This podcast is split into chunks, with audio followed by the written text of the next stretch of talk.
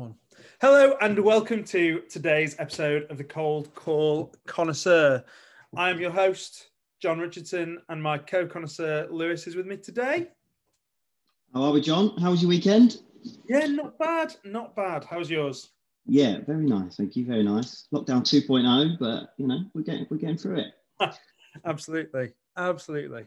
Um, well, look, we have a very short call to review today.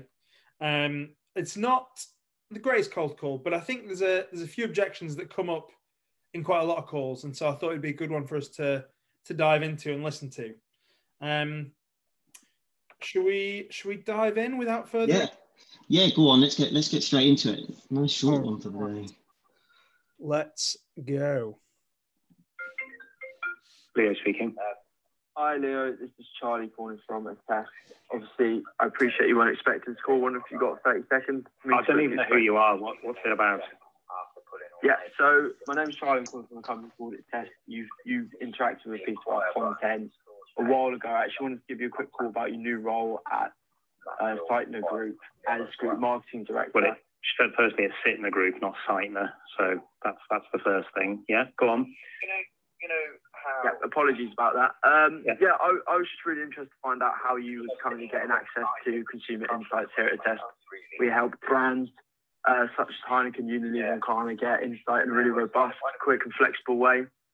I was just hoping and just wondering if you had a couple of minutes to chat about how you're doing that. We've got we've got various different methods. It's not really a good time to be honest with you, Charlie. I'm sorry, I don't really do cold calls like this. If you know, if we want to kind of go out for specific services, then we'll go to markets. And, you know, obviously, as I'm sure you'd expect, we work with a range of different partners that are providing insights into all sorts of different ways. So there's lots of different methods.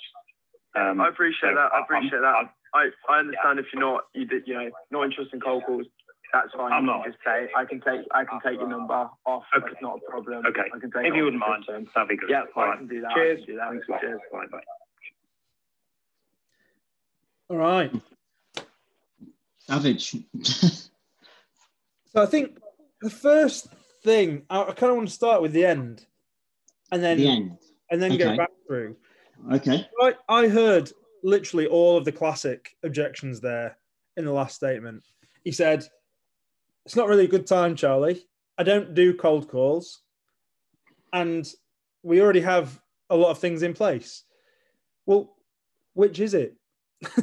like which which is it? Because he, he, wa- he wanted to be off the call that badly that he used them all. exactly, exactly. There's a, there's a scene in the office where um, one of the people, the US office, where one of the people has like a list of excuses that he just gives, like you know, the dog ate my homework, uh, was grandma was hit by a bus, all the different reasons that he can't do something, and he um like he gets called out it and he's like, well, here's the next list and just goes through them again. And it's this is a classic example of that. I, I don't know how true any of them are, but he's decided to give them all because he wanted to get off the call so bad. How, how long's the call? Like one minute, 20 seconds. Right. So enough time to get to where you want to go with it. So I've not got time is kind of redundant. Uh, yeah, we can get we can we can eliminate that one. He's answered the phone in the first place. Yeah. We we all know nobody takes a serious call when you're in the middle of a meeting. So that one's that one's out the middle, out out the way. Sorry. What what were the other two that he said in there? He doesn't do cold calls. He doesn't do cold calls. I mean, again, why have you answered the phone? Like, yeah, especially as a marketing director. If he doesn't do cold calls, then you'd think that that's the first thing he'd say. He'd be like, "I don't do cold calls," and he'd hang up. So yeah. he's done the cold call. again, by yeah. the way. And I think you said like he's got a load of other things already in place. Yeah. Well, I mean, I mean, he hasn't really given the prospect much to go on in terms of why he would want to engage or why he could add value. And therefore, yeah, of course, you've got it covered because you've got what covered. You don't even know what it really is. So yeah, there's.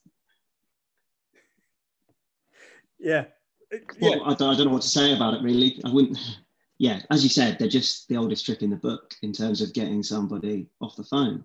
So I guess I guess my question is why has that happened? How have they come up? Um, Well, they've come up because basically what I've just said. I don't think there's any real reason for this marketing director to say I want to be on the phone any longer. Like he almost had his opportunity. I think at the if we go to the very beginning of the call, he introduced himself. Hi, it's Charlie from Attest, and the guy was he, some might say it's rude, some might say it's not. He, he's not the nicest prospect to call, but straight, like, I don't know who you are or what it is you're calling about. Right? That was his opportunity then to tell him why he was calling, not to tell him who he is again. He's already said it's Charlie from Attest. It's like, who is it? Oh, it's, it's Charlie calling from Attest. No, no, no. That was just like, who is it? Why calling? It, that was his opportunity to say, well, I'm calling you because I know you've just changed positions to this, and I want to understand if these challenges resonate now resonate with you. Great he's kind of like in, and that would have given this marketing director something to think about and be like, actually, yes, that is of interest, or, or, or no, it's not. Whereas really the rest of the call, which is probably about another minute of it, was just there's kind of like not really any value in it. Yeah, yeah, and I, I think he, I mean, the the prospect gives him a another opportunity when he corrects the the pronunciation of the business and then says, go on. And I, I think that's, you know, I, yes, this prospect is a difficult prospect. But when a prospect tells you, go on or go ahead, they're giving you the opportunity to really earn your place. Like that should be music to your ears as a prospector when someone says go on, because they're inviting you to go. They're inviting you to tell them why they should be listening to you. And I think in, in this example, there was no deliberate nature to the way this call was made. There was no like proactivity in terms of I've got a message that I think I want to share with you and that I think would be really useful for you to listen to. Um, and yeah. so when that happens, it it throws him off rather than turns him on, if that makes sense. Yeah, uh, Uh, for me, as well, another area where he potentially lost it is he he did some he did what I would call lazy research for this call. Like he says it in there, he's like, you've changed role. And he also mentions like you've engaged with like various pieces of content. Well, to make that relevant, what is the most recent piece of content that he's engaged with? Yeah. Has he engaged with the same piece or the same topic multiple times? Because chances are that's probably something he's interested in if I was to give you a call and say, oh, you've engaged with various pieces of topic uh, content, it's like, well, what, what, the hell does that mean, right? As yeah. a marketing director, you're probably engaging with different content from all kinds of different businesses. Don't assume they know what it is they've engaged with.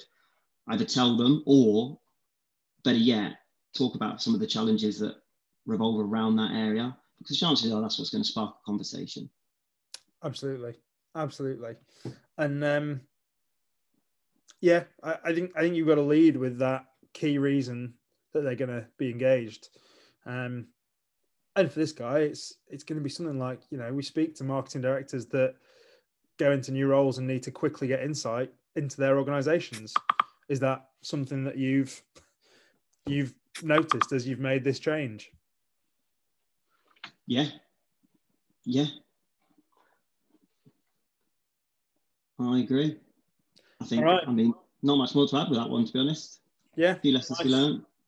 Short, sweet, and I, I think the key takeaways are that be deliberate, be intentional with the way you prospect, and turn off your notifications before you record a podcast. And um, yeah, but yeah, it's it's about doing your research and using it to like not to create pointless conversation topics, but to create an actual conversation. Use it to give you the insight into what that person's going to think about and how you can tap into their headaches. Yeah. Yeah. I like that. I like that a lot. Right. Let's leave that. Thank you for tuning in to the Cold Call Connoisseur. If you want to have your calls reviewed on the Cold Con- on the Cold Call Connoisseur, we need to get used to that name. Um, you can send us an email at the email address in the show notes. All right. Have a good one, Lewis. Nice. And you, John. See you later.